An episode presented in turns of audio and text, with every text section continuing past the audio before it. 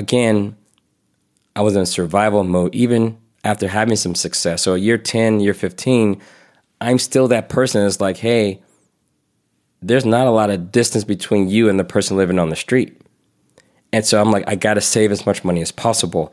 Um, the tech industry may not be paying these kind of numbers forever. I got to get what I can, save what I can, um, because I'm still in that mindset. I don't have a college degree. I'm very fortunate to be in this scenario. What if it changes? So you have to unlearn that over time. I had to unlearn the whole keep getting as much as possible. Welcome to the Software Misadventures podcast. We are your hosts, Ronak and Guang. As engineers, we are interested in not just the technologies, but the people and the stories behind them. So, on this show, we try to scratch our own edge by sitting down with engineers, founders, and investors to chat about their path, lessons they have learned, and of course, the misadventures along the way. Hi, everyone. We're thrilled to welcome Kelsey back to the podcast. As longtime listeners of this show know, hi, Mom. Kelsey was our very first guest that helped kickstart this whole project. Having been one of the most influential figures in the Kubernetes community and a distinguished engineer at Google, Kelsey recently announced his retirement at only 42. We're honored to have caught up with him and enjoyed our conversation so much that it lasted two and a half hours. So, to make it easier to digest, we decided to split it into two episodes. In the first part, we delve into the pivotal moments in Kelsey's career journey, ranging from buying his first car by working at McDonald's after school to starting his own computer store that turned into a music studio after 6 p.m., to hacking on Python infrastructure with the core developers. Through these stories, we learned a ton about how Kelsey thinks about acquiring new skills and getting paid for it, breaking into the world of open source, navigating corporate politics, building trust within a team, and much more. Please enjoy this conversation with Kelsey Hightower. Okay, so Kelsey, again, thank you so much for coming back on the show. Super excited to have you with us today. Um, the big thing, the big announcement that you did today recently, I think it was sometime this week or last week. You mentioned that you are retiring from Google, and this is not retirement from tech, but retiring from the regular nine to five. That's a huge milestone, something we definitely want to talk about. And we have so many questions, like I'm sure many others. Before we dive into that, let's talk about your career a little bit. Uh, I'm sure you have been reflecting on your career. I think you've been working for what, 20, 25 years at this point. Uh, so when you look back, what are the major milestones that you see, and how do you think they changed or impacted your perspective on life as well as work? Yeah, I mean, I think my first job, like many people, you know, you're working at fast food, anything within walking distance of your house is, is fair game. and so, you know, 14, got a work permit and got my first job at the at McDonald's, right? It's like something that as soon as I got out of school, I could walk there. And um, I think what you learn from earning your first paycheck that, you know, it's possible. Um, you kind of decide what your work ethic is going to be. And if you work at a place like fast food, you know you got angry customers. They want food for the cheapest price, and they want it fast. And even in those jobs, though, you can develop a work ethic that's surrounded around. You know, you can be proud of that job. You know, a lot of times I think society looks down on mm-hmm. people who work those jobs, but yeah. I think I really was proud of being able to earn my own paycheck.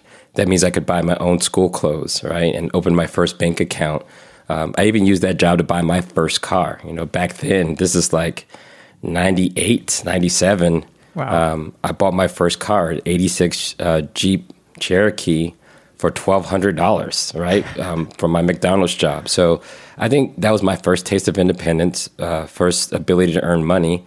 And so that kind of set the tone for like, look, it probably only gets better from here, right? and so you go through fast food, and I've worked at lots of fast food places. But eventually, you're going to graduate high school and you're asking yourself, what do you want to be? And back then, I was living in Atlanta, Georgia. And in Georgia, if you have a B average, um, you can pretty much go to any public school. That includes Georgia Tech, Georgia State, UGA. These are really good universities in, inside of Georgia that you can go to. Um, I opted not to go to college. And that kind of creates a scenario of where, like, hey, lots of great jobs require college, especially in 1999 when I was graduating. Um, and I decided to go to the A plus certification route, right? I would just go in bookstore and found a book that was like, hey, you can get an IT certificate. And a lot of the roles and jobs that I saw that were posted, that's all they really require. Like if you have A plus certification, you can get started. And they were paying a lot more than fast food. So I figured uh, that's where I would actually start. And I was a bit too afraid to get my own job at that point because if you look at all the enterprise jobs, mm-hmm. they all wanted like five years of experience and all of these things that no one in their right mind could afford, like mainframe, you know, Java. Like this wasn't a thing that you can easily, you know, do on your own. And so I decided to just open um, a computer store. So I did some contract work for Bell South. This is during the transition from dial up internet to high speed internet. And a lot of the people who used to install phone lines, they didn't necessarily have expertise on dealing with computers, installing network cards, drivers, format, eh, all that stuff was just kind of out of scope. So they used contractors. Did that for about a year and a half, and then I decided to open a computer store. Number one, to run the kind of like contracting business where you come in, you run Cat five cables, you set up network printers, that kind of stuff, and then a local computer store so people can come in and like get viruses removed, uh, get a 56K modem installed because there was a lightning storm the day before. And so that's kind of how my journey starts early, early uh, in my tech career. By the way, why not college? You mentioned you decided not to go for college. Well, I mean, look, I got there and then I remember the first set of courses. You know, I went to a small community college and I was like, are we really learning Word and Excel? is that really the intro into computer stuff? Is Word, Excel? Like, this can't be it. No way. And I kind of felt like I was going to spend four years and not really have skills. And I decided that I just wanted to do an accelerated path of like, look, a lot of people doing this work, they seem to have skills. And let me try this. Because, worst case, I could just go back to college if I'm wrong. Yeah. Uh, but what I learned once I got that A, A plus certification is just everything opened up. It was just fast. Like, hey, you have the skills, come on, learn. And it turns out I was a fast learner. I was super curious. And it only took me a couple weeks to get the hang of what was going on.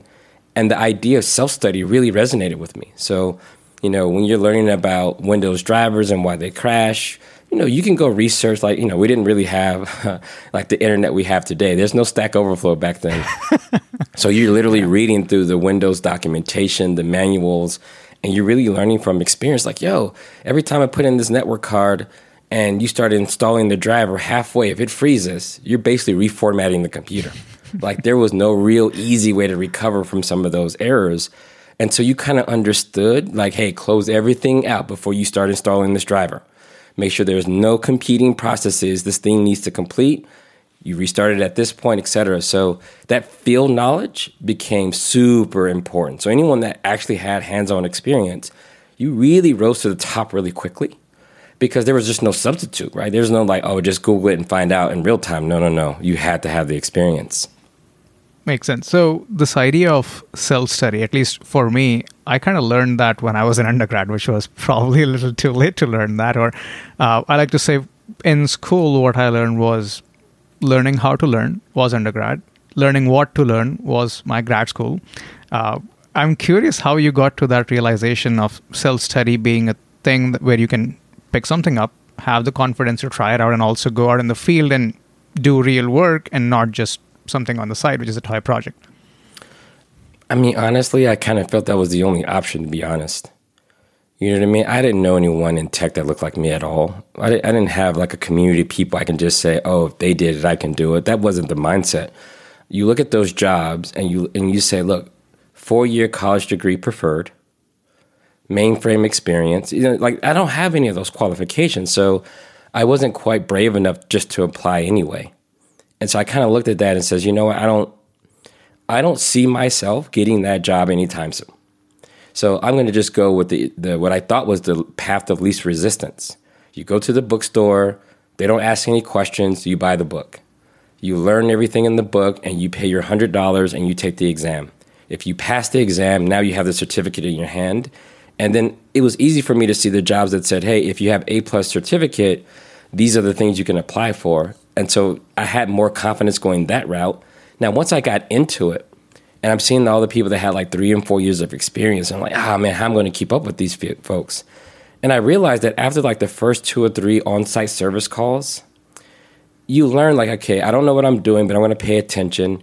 And the first time you go out by yourself, right? You're sitting there and it's like, yo, uh, I don't think this DSL line is ready because I'm getting no signal. All my tools are telling me the thing isn't working. I tried everything.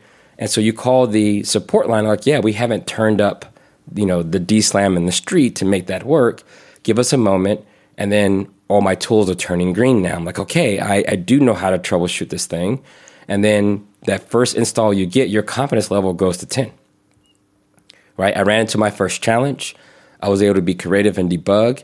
And it turns out you don't know how creative you are until the next person who rides with you just to check your work is like, oh, you did a really good job terminating that Cat 5 cable. you know, we never thought about running it through the wall that way, like your attention to detail. Because I was so proud. Like you get your first tool bag, you have all these advanced tools. And I was just like, this is better than fast food. No way am I going to mess this up. And so at that point, people started saying, hey, you're really good at this. And so when people started calling in, they're like, hey, Kelsey, can you take my jobs for the day? Because I know it's going to get done right. And so now I'm starting to say, oh, yeah, I'm pretty good at this. And so then when I kind of started the business, and I remember there were customers that say, hey, um, could you hook up this two offices together? And that was the first time I seen like Windows remote services where the app is in one office, but you can access it from another office. And they're like, can you do that? I was like, yeah. the truth is, I'd never done it before. And so you're spending like three days, like try this, restart this, calling the people on the other end. All right, restart this now, and it doesn't work. And the business owner's like, "Hey, are you sure you know what you're doing?" And I was like, "Look, I won't charge you for all the hours. Just give me a moment." And then once that worked, I was like, "Okay, the next time I ever need to do anything with like Windows domains and multiple sites, I definitely can say yes now." Uh, so that became the habit. Like, just say yes and given enough time, if it's supposed to work, it eventually will. Learning on the job. That was a pretty big jump though, right? From like starting your business, like working from for someone to actually starting your own business. Like in terms of right, instead of just having problems where you kind of know like what are the boundaries, now you have like all sorts of unknowns, right? Like how do you get financing? Like you know, how do you deal with like employees and things like that? How did you? Oh, that's not how that works when you're that young. so when we think about businesses today, this idea of getting a loan for ten million dollars started that's not how that works. In the real world, that that's venture capitalist. That's a new thing. That thing is only like 15 years old. Mm-hmm. That's not new at all. The way it worked back then was you're doing these service calls and you're only there to hook up the internet and you must leave. That's it. That's the only thing you've been contracted to do. So when that customer says, "Hey, we have three computers. We would like them all to get online." That's a whole different game right? And so I was like, you know what? I need to learn how to do that kind of work. So I can't do it during the contract, but I can definitely do it as my own business. And I decided that look, there's a there's a market opportunity. So at that point, it's just me going to Office Depot, buying the switch or router, and then spending them like fifty dollars to buy it, charging the customer a hundred plus your time. And so you're really just kind of being always you can't afford not to be profitable. Like everything must be a profit at that point. So getting the computer store, there was a decision to make. I can either rent an apartment or sleep on people's couch and pay $1,000 a month for this little office space on a little strip mall. So you can hang your little sign at the top. It wasn't like i am going to get a loan. No, it's like you're 19 years old and you go and call the number that said space for lease. They look at you and it's like, look, do you have the thousand bucks a month? I'm like, I'm pretty sure I can get it. and you sign your name, and they'll give you a one month or one year lease, and you pay a thousand bucks a month, and you have this space, and you just got to do the math. Can I make more money than it costs to house this stuff?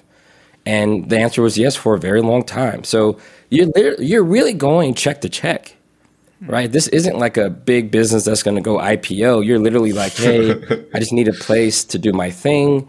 Um, and then one of my colleagues that was working with me, he decided that, hey, he would help with the business. So he would also go and do some of those service calls. So now we can have two people out there generating profitable income, doing this kind of work.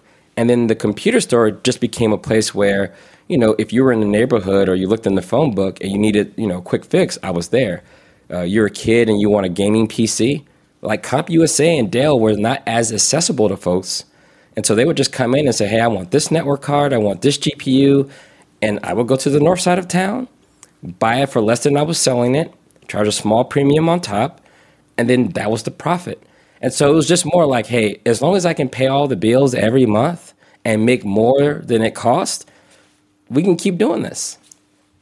Wait, so I am realizing that my idea of entrepreneurship is very warped by just sort of uh, starting in Bay Area where like that is the norm, exactly to your point. But right there is still the situation of like why you know take the risk of having not being able to right make uh, more than like you spend, and then why not just like stay at the company and then you kind of you know just work up the ladder.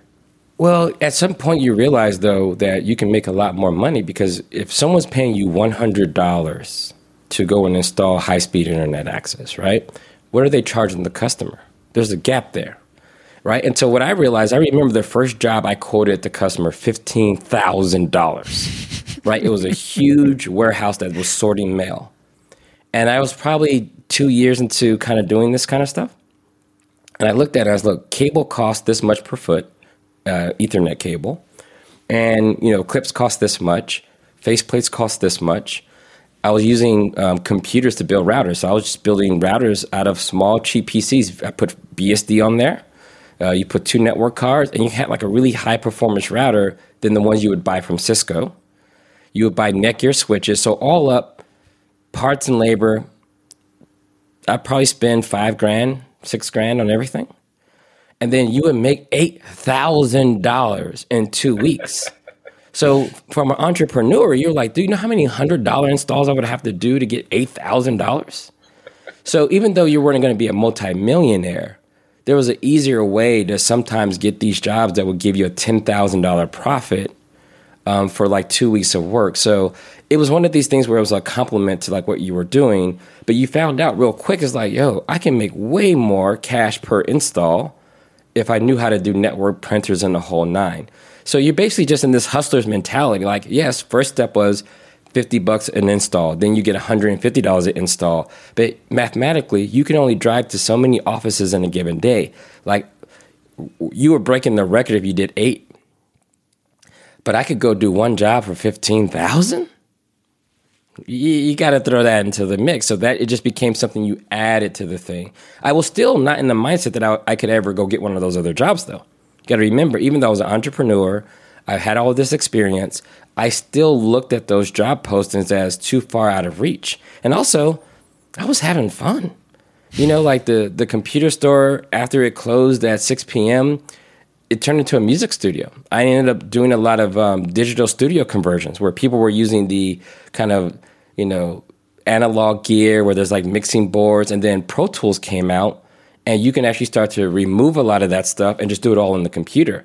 And so I decided in the in the computer store, I had one whole corner dedicated to like a Pro Tools setup. I only had one, and so musicians would come in I won't name drop them, but a lot of them were pretty famous musicians. They would come into the studio and say, "Wow, look at that! Two screens. You have this Mac. You have this Pro Tool setup." And the bathroom in the store, I remember cutting a window into it and putting a microphone in there because it had, you know, some acoustic value that people looked at. It's like, wow, look at this little studio in the store. And so they would wow. come in. It's like, we want the whole thing. And I would sell them that one, right? And just buy another one later. So I would dismantle it, go on site and sell it. And so I just kind of felt like I could do whatever I want. I was like the computer guy. Someone would say, Hey, I know a computer guy. And I was the computer guy. nice. That nice, is incredible. This is what you're describing is having this hustle mindset. You're looking at inefficiencies in the system, or rather, how some of the inefficiencies are being leveraged by the business and how you can do it yourself. We see today there are a lot of influencers on social media who are trying to just talk about a lot of this stuff. And back then, there was no social media. Were there any influencers, or not influencers is not the right word here? Were there any people around you who you would look up to that resulted into you thinking like this, or um, books that you read? Like, what resulted in you having this mindset? Um, you got to remember at that time, people were just starting to stand in line for Windows 98 people had talked about Bill Gates as this person who dropped out of college, started a software business. I think it was very clear that the internet had legs at that time. Right? It was like things were finally working. You know, AOL was kind of still the top of the castle. A lot of people were just using AOL for everything. You know, you were playing games on Windows. Um, you know, everyone now had a 56k modem, right? You were just everyone had dial up. People were starting to get viruses, right? And then they need the viruses to be removed, right? So there was already this huge ecosystem. And when you would read the news or you would look in the papers, it was always these like whiz kids who dropped out of college to get into the tech game. And then we were already already at the time where the system administrator was the gray beard in the basement, you know, that has been hacking since you know the late '80s, and now the person that you probably wouldn't hire before, you're now hiring now. And so even then, you started to see the job requirements starting to relax because they knew, hey, open source is coming. If you're a business that was only buying IBM stuff, you were starting to get to the point now where Linux is becoming a thing you could use. I remember um, buying my first Linux magazine where there was a CD inside where it was like, hey, you know, here's the distro for the month. And it came with all these free utilities. Like, I don't know if Open Office was quite a thing yet, but you started to see that there was going to be open source challengers to the things that were very expensive.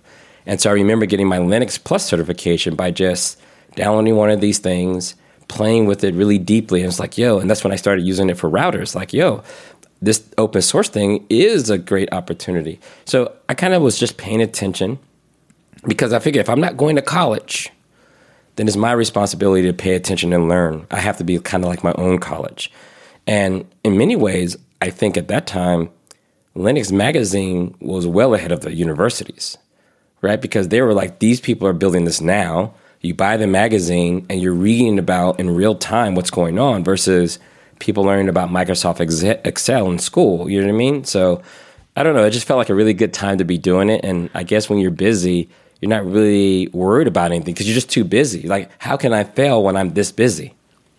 So for for many people today who might be in college or maybe choose not to go to college, what advice would you have for them in terms of things to do and also things that they should probably avoid?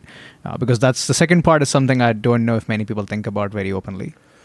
I mean, look, we're a product of our environment. So this whole college thing, why are even people care about college, right? We care because your teacher told you you need to go to college. We care because certain professions require college. You cannot get certain professions without college. So it's a it's a key to many opportunities for a lot of people for a long time. And I think there's been this idea that if you don't go to college, right? We've seen the studies, people who go to college make this much in their lifetime. People who don't go to college make this much. So if you keep pushing this on people, what do you expect to happen? You're going to feel like if I don't go to college, I've already lost in life. So all throughout your life, you're being told what to do. You take this test, you get this grade.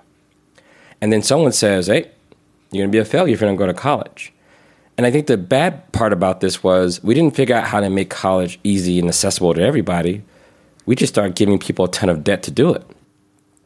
Even colleges that are not even great, they're like, hey, you're going to get a bunch of loans. The federal government's giving a bunch of grants, so we'll just raise the tuition. And everyone will walk away with $80,000 in debt. But did they learn anything? And so when you don't have any requirement on the actual quality and the outcome, and people just pay, then you never know what you're going to get. And how is an 18 year old supposed to know if your college program is any good or not? We didn't say what colleges were great. We didn't say what the bar should be to make sure you were getting your money's worth because most people have never paid for school before, right? K through 12 is typically mentally it's free. And so now you go to this place, you're like, eh, it's no different than what I was doing before. I guess this must be right. And then you get the bill. But I think there's a lot of professions. If you look at like electricians, for example, a lot of them have a really good apprentice program. They have a way to go from a journeyman to someone that's really skilled at what they do. And to me, I think a lot of tech is is more in that. It's more of a trade than it is about computer science. I think we need to be honest with ourselves and society. Computer science is great right? The idea of computation as a study is it's great. There's a, it's probably more math than it is about what we do as a trade, like writing code. Yes, you could benefit from the theory, but let's stop. Come on, people. yeah. You yeah. import the library and you call dot sort. yes. Right? Whether that's logarithmic time or whatever, you know dot sort is going to work. Come on. Yeah. Yeah. And I think it's time, and we're starting to see a lot of kids say, hey, if I want to get into tech, at some point you got to have the skills. So if you want to go to college, I think that's fine. Make sure you become a well rounded student, but just know it's still going to be your responsibility to learn the actual skill. And even when you graduate, it's still going to be your responsibility to keep up with the skills required to still be someone that people want to work with or choose to hire. And I think that is the new realization that people are coming at, right? You meet someone and say, hey, I have 20 years of experience.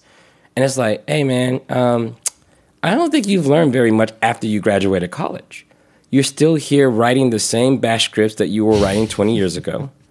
You're still stuck in this mindset that everything is what you've learned 20 years ago. So that person actually has 20 years of one year experience. They forgot that it's a continuous education cycle.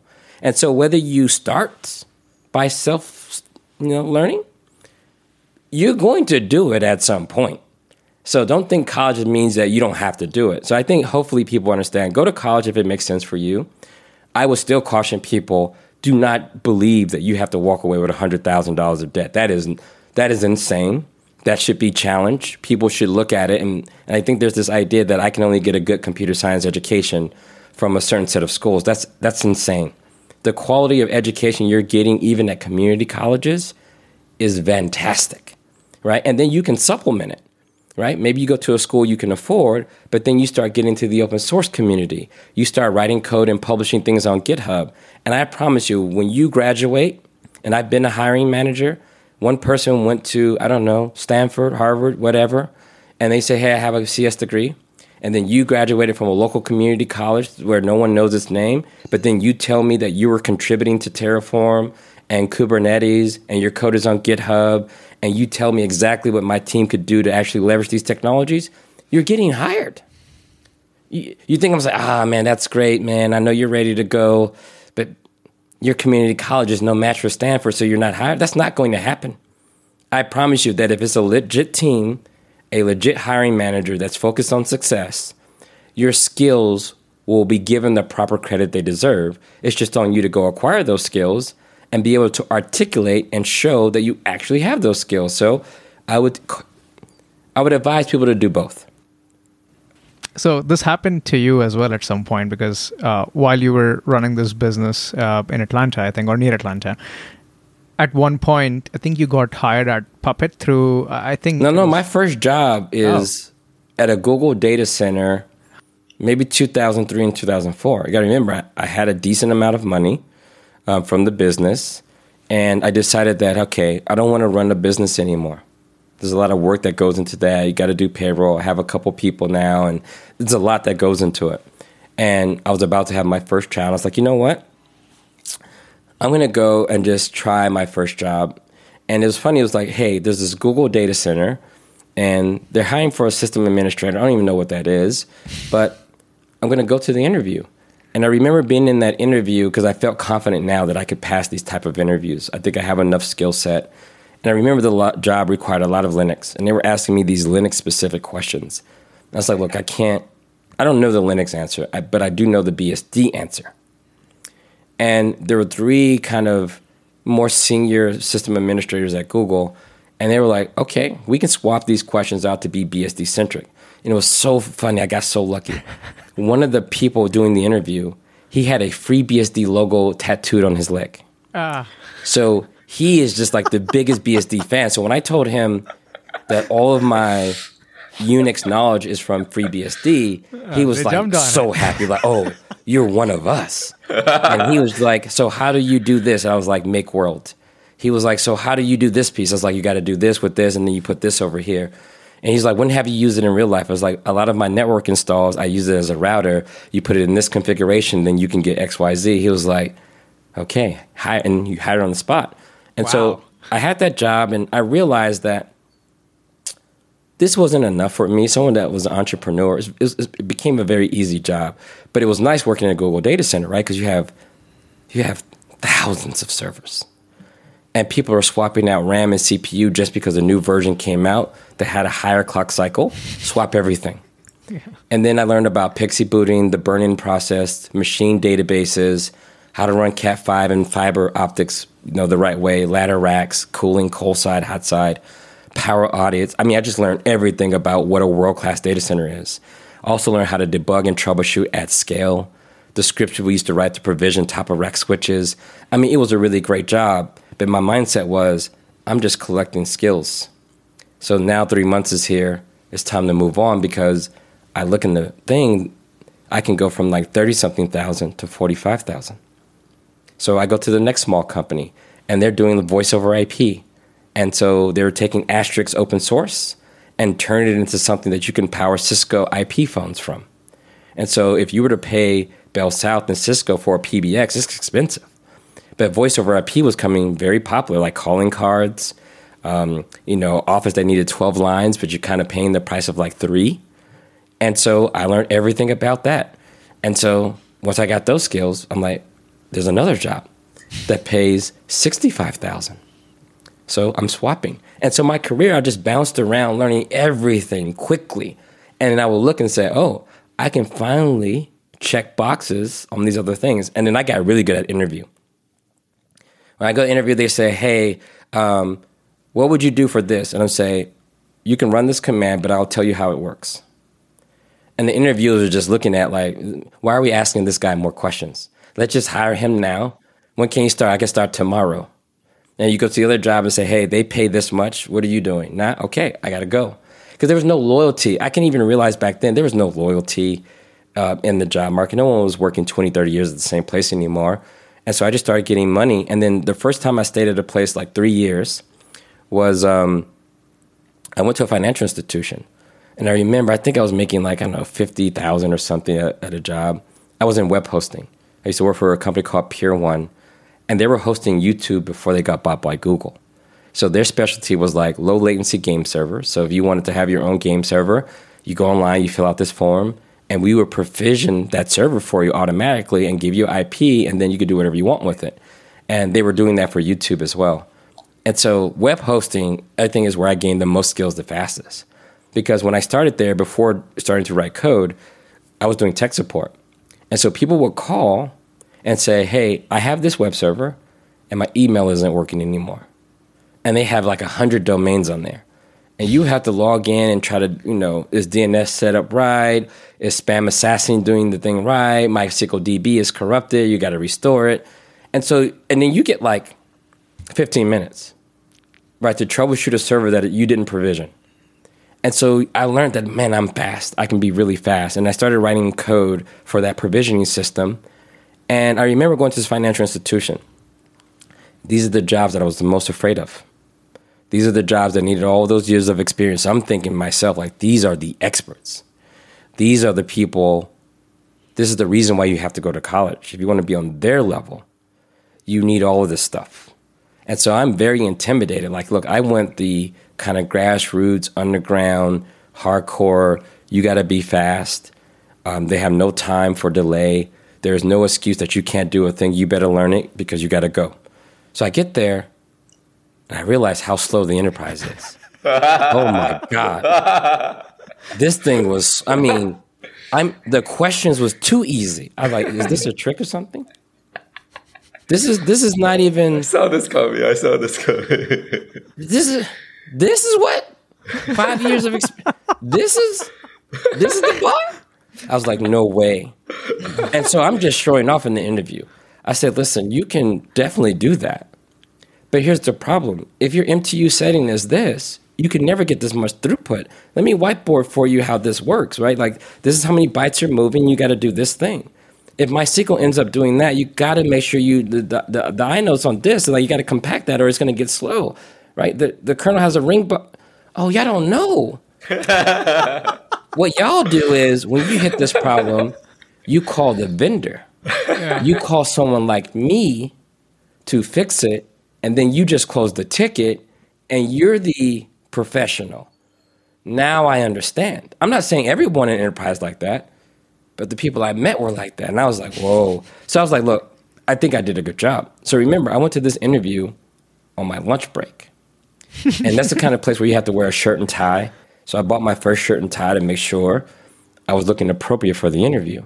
And so on my lunch break, my manager at the time, Joe Rodriguez, we're still friends today. And uh, I had just got into the engineering side at Peer 1. And I remember just going to this interview, getting my suit on during lunch. And it's like, I don't know, 40 minute drive north. I do the interview. I'm talking to my wife on the way back. I was like, babe, I, I think I did a really good job. I, I think my skills are really at that level now. And I remember the recruiter called, right? Because, you know, you have a recruiter. They call and say, hey, they want to offer you a job. And I was like, well, how much does it pay? And they're like 90 something thousand. I almost had to pull over, right? You go from making 50 to 90. Yeah. Your life is different. Your life your life is very different from 50 to 90, especially in 2007, 2008. And so now I'm like I'm ready and when I got to that job, I didn't understand corporate politics. I didn't understand the hierarchy. I didn't understand that some people are their boss not because they're the best, it's because everybody else has quit. And they're the last person standing with the most time. And so that took a long time for me to realize like how to navigate enterprise. It's not even about having great technical skills. You actually have to make people comfortable. Some people are playing defense and you don't even know it. And so it took me about a good six to eight months to really understand how to deal with that. And that's when I understood that my personality had to come out. The thing where you make people feel comfortable, the thing where you make someone smile. I remember there was um, when I brought in some automation tools like Puppet. Uh, my team lead at the time was so scared because he was like, "We used to run these scripts, and if they didn't work, they just brought things down." And so they would type out these scripts and ask people to review what they've typed. Like, "Hey, before I hit enter, make sure I have everything right." I'm like, dude, you're so paranoid. and I remember when I started bringing in Puppet, the the chance of success was so high now. Like no more of this random stuff, okay? And it was his turn to run it, and he probably waited three or four months to get in on the action. And so we finally taught him how to like use the new stuff. And he was so afraid. And I remember standing over his keyboard. I just hit enter for him. I'm like, stop being so scary, man. I hit enter. and and it, and it just works. And he's sitting there. It's like, why are you so confident? I was like, because, you know, we know how it worked before. We know why it's broken, but we've also been running this so much. We we Jira now drives the automation. I don't even know why you're typing this manually. You could have done this so many other ways. But I made him feel confident though. I made him feel like this new way could allow him to heal from the trauma of the old way. And when you start to build confidence in the enterprise, people start to trust you. You know, you know, uh, you become the go-to guy when there's an outage. People call you first but I had to learn how to make sure that everyone felt like if they got called, they could do what I do. And so I started focusing on writing more documentation, um, having those engineering lunch and learns where you show everyone how the system works. You let them try it and ask questions. Never make anyone feel stupid. Never make someone feel like they're less than you. And then you try to make sure that it felt like a team win. And I think that's when I finally became like not just an engineer anymore, but like a technologist that can actually show people how they fit into the future. And it's also right around the first time that I gave a um, community talk, right? I had brought in Python because I wanted to learn Python because at this company, everything was like mainframe and written in COBOL. And so the way it worked in, in financial services, probably still does today in 2023, you get these large files from like, you know, people who process credit card transactions and they're in like these fixed length fields. So you can imagine like the first 16 bytes is the customer name, next 16 bytes might be the name of the thing they bought, etc. And you have to walk these files. And there's another interesting thing about these files is that instead of representing numbers in bytes, like a whole byte, it would be a nibble, so half a byte. So you didn't want to waste space because, you know, network links aren't as fast. And also, they were destined to go to the mainframe, which was optimized for processing these things quickly. So instead of wasting a whole byte of memory, you can do half a byte, a nibble, and you can represent these numbers. So you can get a lot more data in a file and it's less to unpack and the mainframe can move real fast. And so I was like, oh, this is why everyone's sticking to COBOL because COBOL had the libraries that let you create nibbles and read them back. So I was like, all right, I got to learn Python. But there were no libraries with things like EBCDIC and packed decimal. And so I was like, wow, I got to learn this stuff. So I just started learning Python, started speaking at meetups just so I can build a community. And I remember meeting maybe someone from like the NumPy community. And they were like, look, it's just an array of bytes. And so you, what you have to learn is like, what are the byte layout? And you just have to do the same thing. So I remember then looking up like Wikipedia and seeing what a nibble is, and then the basic algorithm to take a number and compress it to represent it in four, in you know half a byte.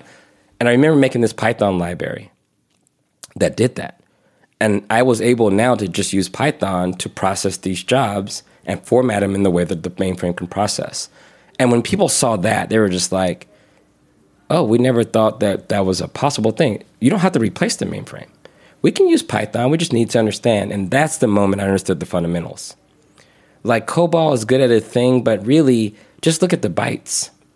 If you just look at how the bytes are laid out, any language can arrange the bytes in any way you want. And so I'm like, wow, this is what happens when you understand the low level. You understand the low level, you can take any tool and do whatever you want. And my guess is going back to the college thing, maybe that's the thing you learn in college, like, hey, what bytes are, byte arrays. And you could take that fundamental logic and apply it to new things. So I would probably say that's probably one advantage of learning some of these nuanced details. But it's the thing that I realized that, wow, let me go back and study the details now. Why does this stuff work this way? Um, and then I became the person who could actually start contributing to open source. So I started. I contributed to Puppet. I contributed to Cobbler for like provisioning stuff. And after a while of contributing to Puppet, I remember my manager was like, hey, you know, he wasn't really cool with all of this ops people doing dev work. And so there was a bit of friction there. And again, that's me learning how corporate politics works. You can be punished for going above and beyond.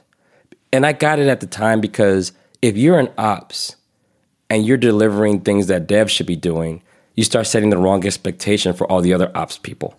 People start thinking they should be writing code. They should be willing to learn on their own time. So I got it. I was putting a lot of pressure on my teammates because selfishly I wanted to move far and beyond. And I remember he came back from a conference like, Kelsey, I can I know what you're doing now. I was like, what am I doing? And he's like, you're doing DevOps. And I was like, I don't know, man. I don't think you get to name what I'm doing. But yeah. I think he kind of seen the light. And when he saw the light, I remember he took a real interest into what we were doing with Puppet and while we were writing code to do things like adjust the logs to make sure they fit, you know, fit how we were doing logging on the back end. And I remember he invited someone from Puppet Labs to come check out our setup you know, so that we could learn how to do it better. His name was James Turnbull. He wrote like the book on Puppet. And I remember my manager was so hyped up. He was like, yo, James Turnbull is coming to our office, right? He was in Atlanta meeting customers. So he decided to come meet us. And I think my boss, we got in the elevator and he was introducing me. He's like, Kelsey, this is James Turnbull. And James was like, oh, we know who Kelsey is. Like he's the ah. guy contributing to our project, open source. My manager looked like, what the hell? he knows you already. I was like, yeah, you know, I'd be contributing open source on my own time.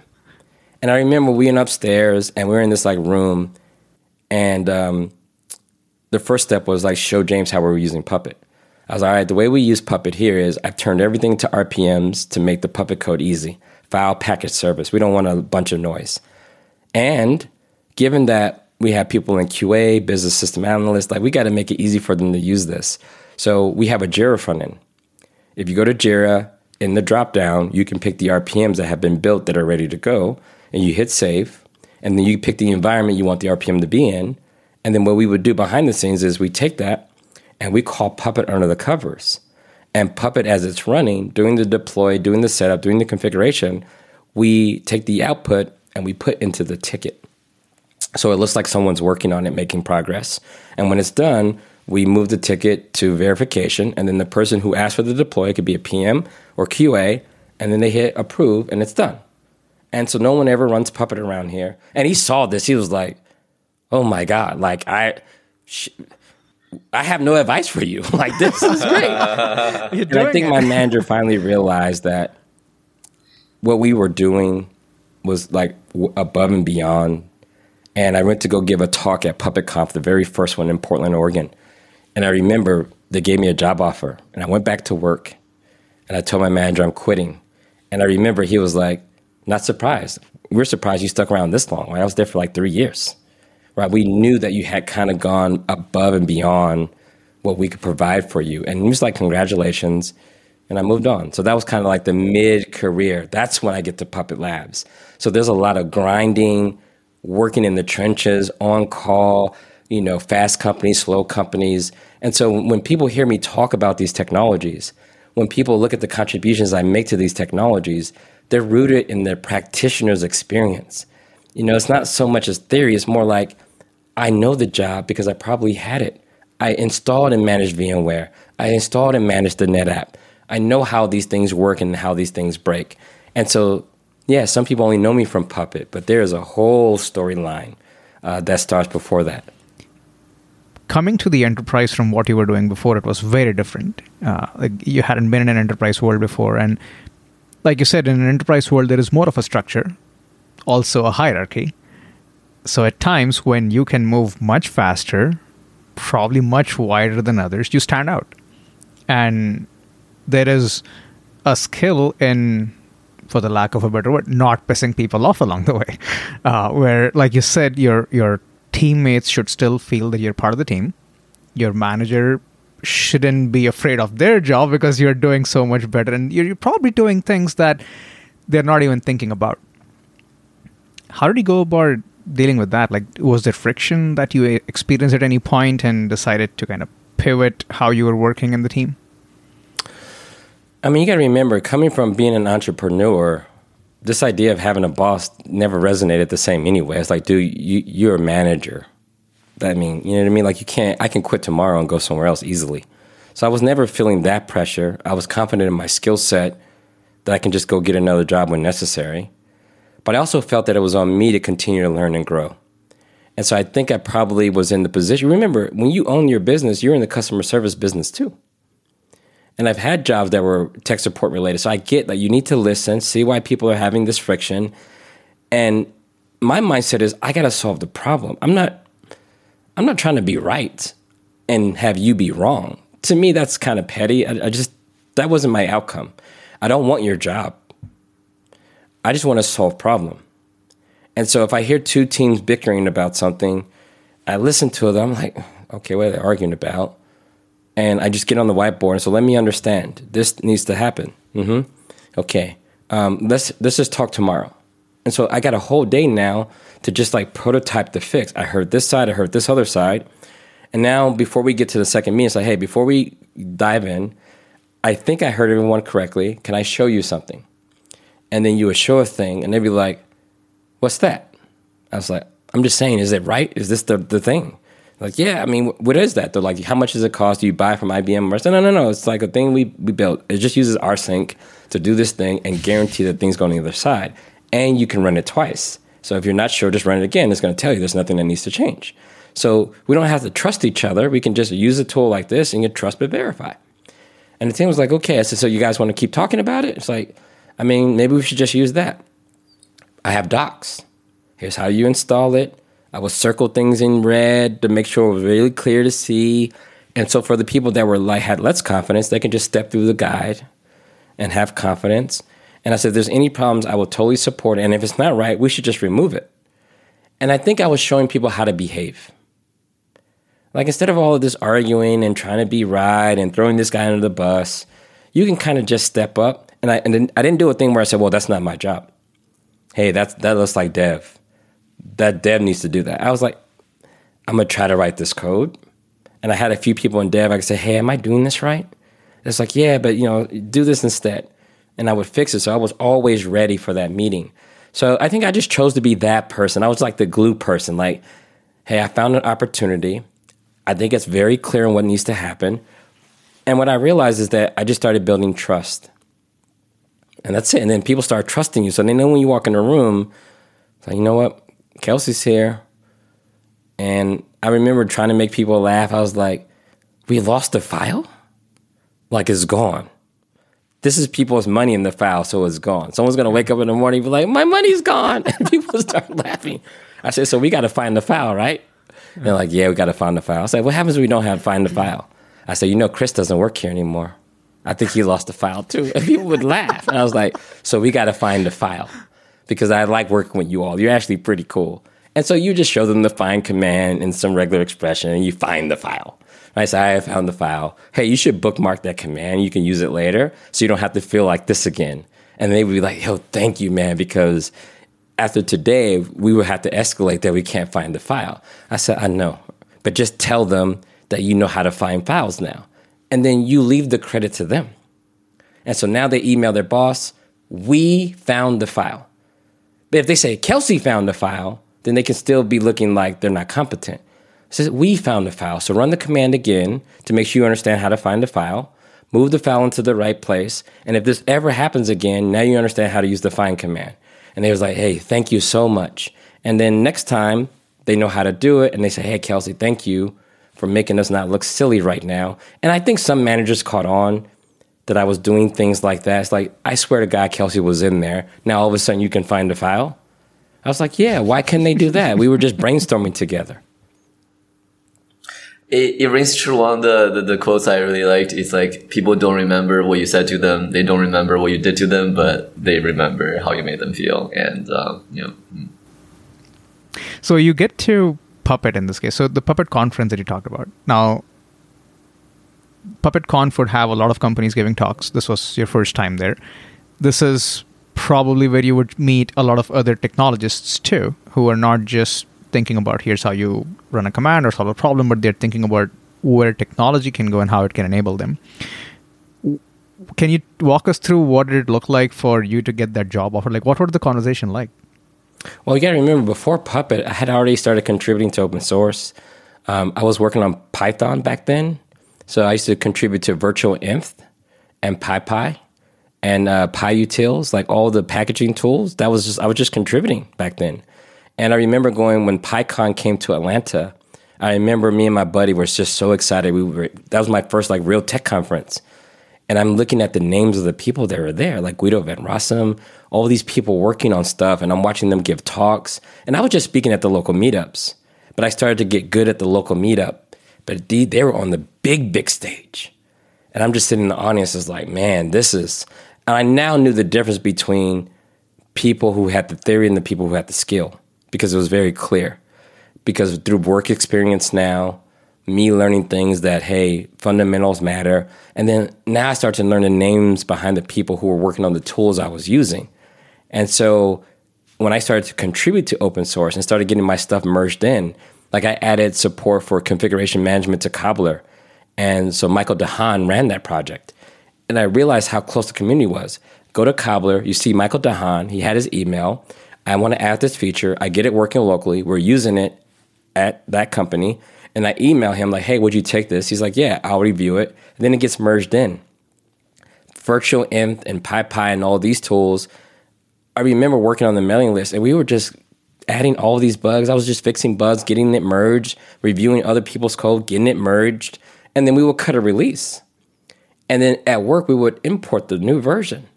And I knew that some of the features I had worked on. So I had kind of felt like this is how you make technology work. So when we went to PyCon for the first time, I met the people that I'd never met before because we were just working over the internet.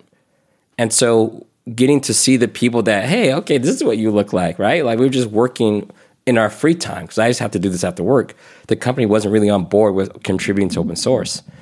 And so they had this hack day. So at the end of PyCon, there's like five days where everyone sticks around, like the core contributors. And we were working on Python infrastructure. Uh, I got access to like some of the core stuff in Python. And you're sitting next to all of these people you look up to. And they're just like, I'm like, oh man, I don't, I'm not using list comprehension correctly. And this guy's like, oh, I I did the list comprehension implementation. and you're asking him, like, yo, you know, I learned a little bit about Haskell. Did you get it from there? He's like, 100%. We got it from Haskell. We put it this, it's slightly different. And so I'm sitting there like, okay, this is what it's like. So after that five days, because it started like Friday and it went over the weekend. So I was just there all weekend, Saturday, Sunday. You're just there all day trying to figure out what to work on. And I was like, you know what? This is this is this is the tech game. The job is one place, but outside the job, this is happening. So when I get to Puppet, I had already had contributions merged into Puppet. And so when I went there, I kind of understood, but now I was on the stage and I was talking about one of Puppet's most advanced features. And my talk was really good. People liked the talk. So I was like, wow, I can now talk on the big stage. And so when I got off the stage and I was meeting uh, a lot of the people that worked at Puppet, we knew each other from IRC already. And so it kind of felt like, I think the honorable thing was when I got the job offers, like, okay, not only can I use the tools, I felt like at that time, that was the highest bar to be making the tools. And I felt like, okay, I'm I'm at the part now where I, I get to make the tools. And so that felt really, really good because I felt like that was the milestone. And I felt like that's beyond the path they tell us to go on. Get a good job, you know, don't make anyone upset. You might get a promotion to you can just change it without permission. So that felt like that trajectory. It feels it feels like a really nice juxtaposition with the earlier when you had this image of right like with the fancy job requirements and showing up being like super disappointed versus now like discovering like this is the real game. And, and to close the loop on the PyCon thing, what was so dope, you know, at, working at Puppet as an engineer, you're, you're shipping features. Uh, I remember when he added a package manager to the Puppet command line tool because we wanted to have official modules. And I learned about this dependency management. And that was probably the first time that I felt like not going to college hurt me. Because when you think about walking trees and creating graph of dependencies and the dependency diamond problem, that was like the most CS I ever had to deal with, right? Because when you get into like recursion, when you actually need it, when you have to walk a graph and know when to stop, I didn't know anything about those algorithms. So my brain was just exploding like, oh my God, like we got these dependencies, but I need to walk this tree in a way that doesn't take hours to tell a user that this will never resolve and then to exit. And so I remember one of the persons who did go to college, his name was Peter, and he was able to help me understand the graph theory, um, all of these algorithms. And so I would look at the algorithm and say, okay, now it makes sense. It's all about the data structure. And once you get the data structure right, then the computation becomes much easier. Because I was just like brute forcing everything like bash scripts. And I was like, I gotta pause. Is the data structure even correct? Like, oh, now I understand why people sometimes create their own linked list because you may have to build one yourself, or you need to know that you need a list structure to go along with this map structure so you can walk the tree in a more efficient way, or that you need to create a graph here. And so I was like, okay, I got it.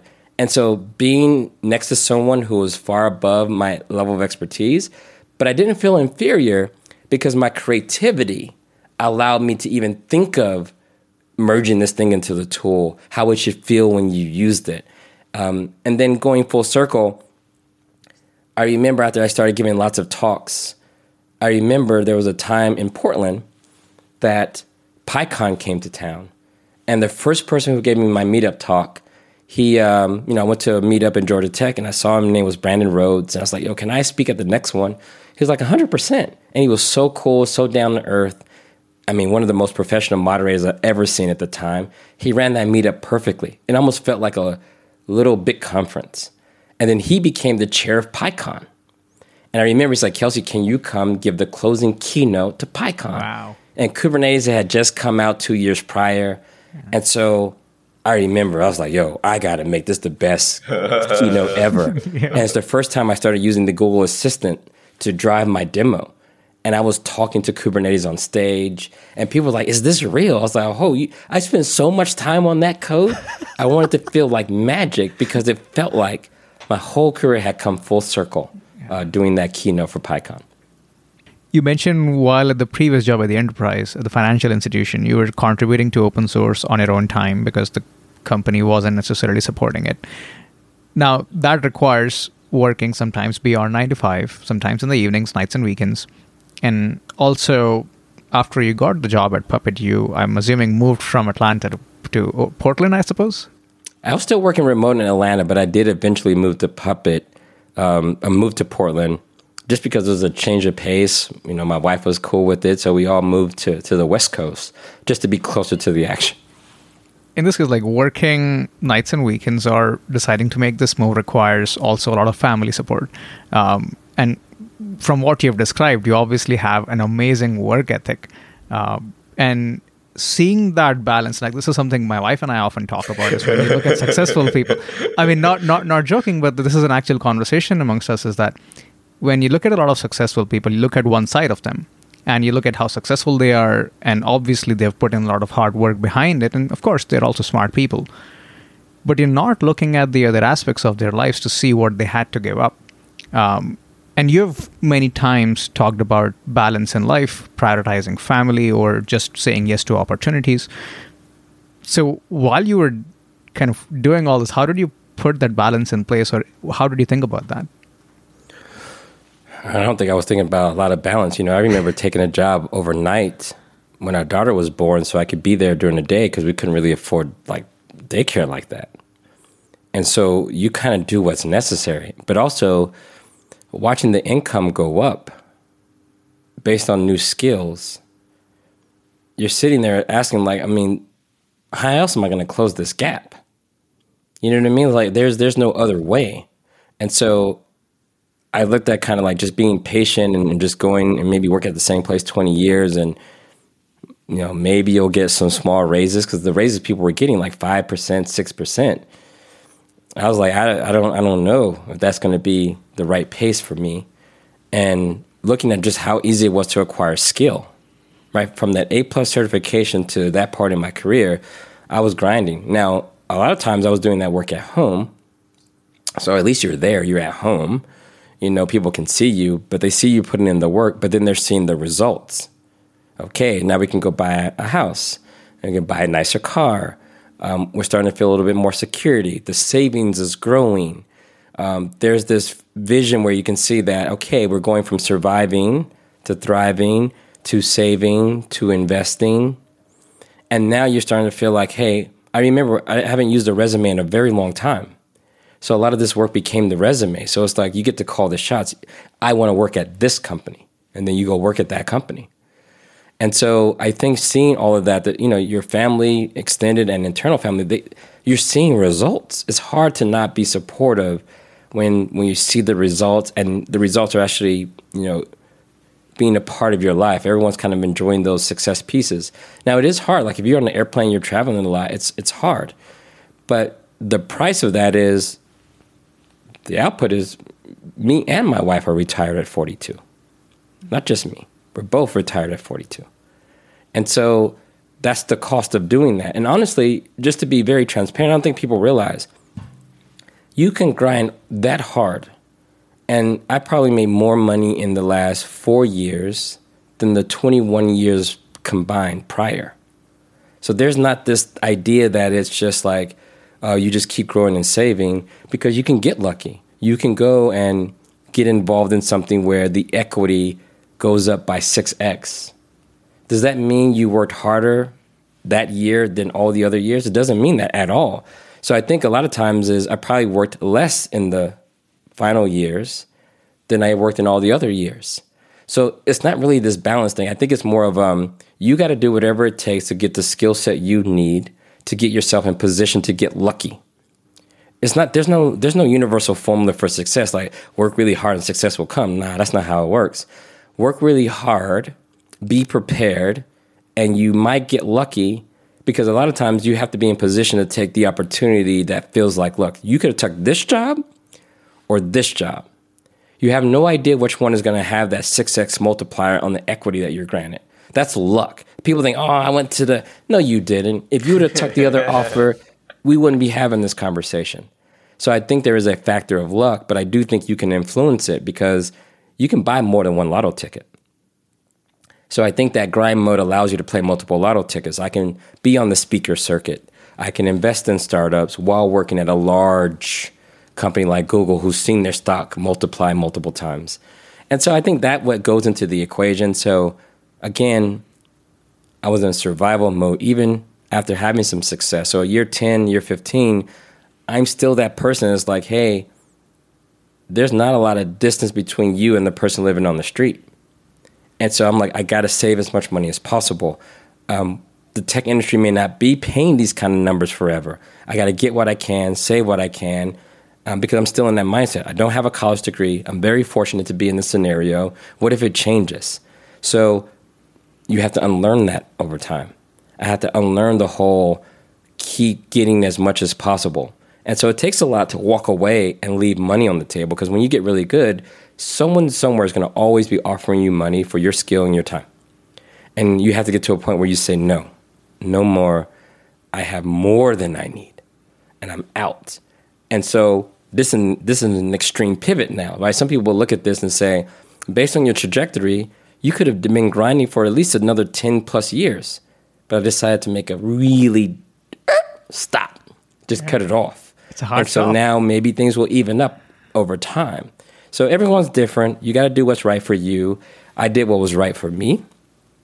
And luckily for me, I get to cash in on it. Thanks so much for tuning in to the show. In the next episode, we'll continue our chat with Kelsey about his retirement, the financial planning that enabled him to retire at 42, how he got started advising startups, and his perspectives on compensation, turning down a substantial offer from Microsoft, and meeting Satya Nadella in person. And of course, we'll hear about his plans for the future. See ya in the next one.